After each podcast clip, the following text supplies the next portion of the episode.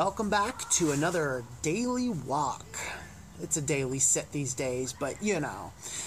if you watch some of the old ones, you'll know why I chose to sat down. I, I love the scenery behind me and stuff, but the walking was, you know, I enjoyed it, but I, think some people did, did not necessarily. So today I want to talk about uh, that fascinating time in the Bible when Jesus' authority was challenged. This is a rare one because I actually pulled out a scripture verse to read uh, specifically. Um, and the reason I want to talk about this is because I, have been talking uh, quite a bit lately about the church growth movement and, and things like that. And, and the reason I'm doing that is because I'm starting to see a whole lot of like there was a period of time it was clear what was a church growth movement type stuff and what was not the church growth movement type stuff. Uh, there was a time when all that stuff was was was kind of clear, but but as as those guys have not been challenged as old, um, I'll use the word heresies were. What happens is that uh, people are starting to um, you know, people are just starting to assimilate all their teachings in because oh, they're they're good Christian guys, and I hear that all the time. Oh, good Christian. This is a good Christian guy, a good Christian show, a good Christian band. A good no, stop it, stop it. Stop it. Okay, you can be a secular musician and still be a Christian. I have a whole lot more respect for that person than I do a person who says I'm a Christian and and, and all this other stuff, and then you start uh, spouting off weird things. And um, what struck me is uh, I'm reading uh, I'm reading in Matthew right now, and um, I read Matthew 21 starting in verse 23 today, and I just thought this was so fascinating to read. It says, When he entered the temple, the chief priests and the elders of the people came to him while he was teaching. He said, By what authority are you doing these things, and who gave you this authority?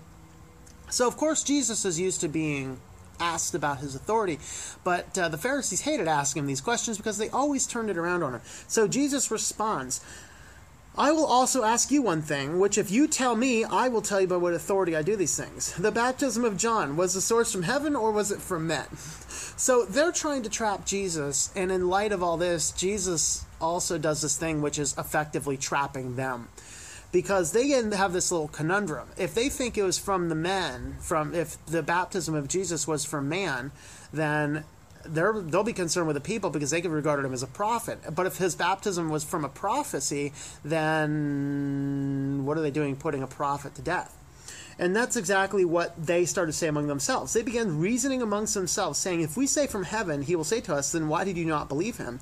But if we say for men, we fear the people, for they will regard John as a prophet. And so, in answering Jesus, they said to him, We do not know.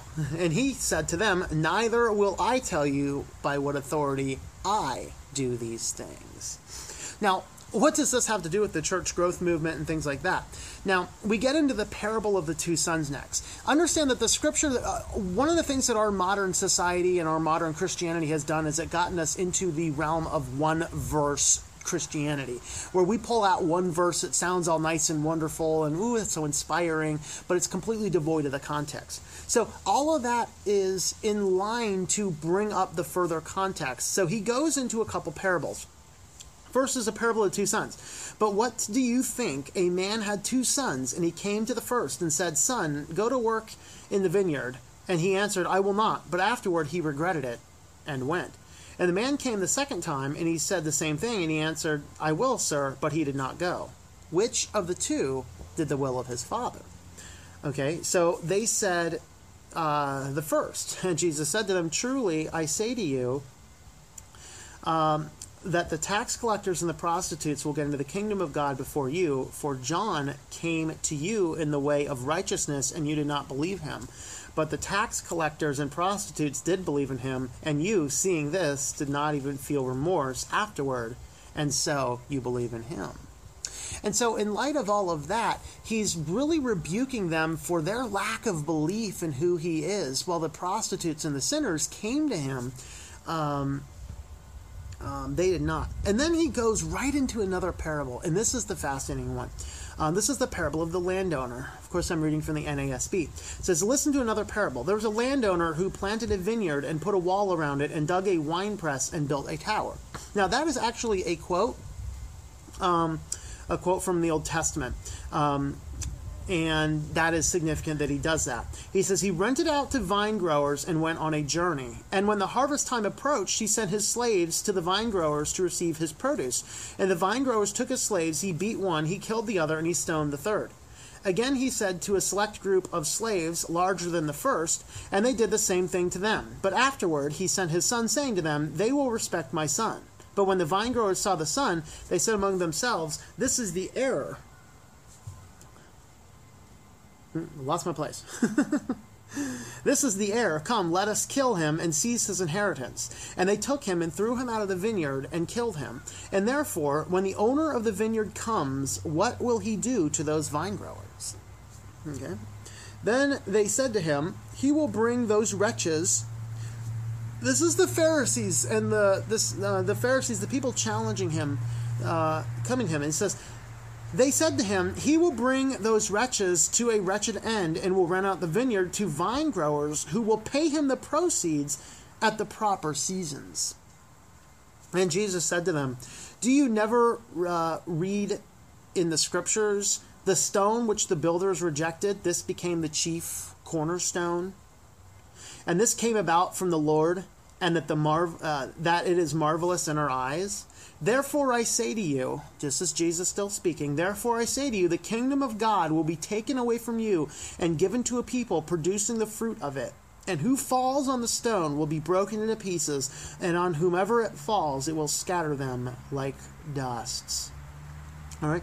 And then uh, verse 45 says, When the chief priests and the Pharisees heard his parable, they understood he was speaking about them and when they sought to seize him, they feared the people because they considered him to be a prophet. Why do I mention that? What does that mean? The kingdom of God will be taken away from you and given to others. And that entire parable is about God owning the vineyard, the the place where the gospel is preached, the the people in the world. And the Pharisees and the priests at that time started to pervert God for their own ends. And he says, it will be taken from you and given to others. And it was taken and given to essentially the church of the apostles and the spreading of Christianity. But then something happened in that you know, for a while, Christianity was in little pools and that was slowly conglomerated together. And then we had a rising somewhere around 6 to 700 AD, this Holy Roman Catholic Church. And then, of course, there were some splits, and, you know, the Orthodox moved off of theirs. And then what happened is we had little series of the Reformation of people who actually understood the scriptures and got into the scriptures and said, what the church is teaching us is not right with the scriptures. And so they said it is better for us to be persecuted than for us to obey the church as it perverts the Bible. And this starts the Reformation. And in little pools of reformations, of course, Martin Luther is the most famous reformer, um, who didn't really want a reformation. He's one of the he's the most famous in the Reformation, but he's one of the only ones that didn't really want a reformation. He just wanted Rome to correct a few points. Um, you know, 95, but, you know, a few.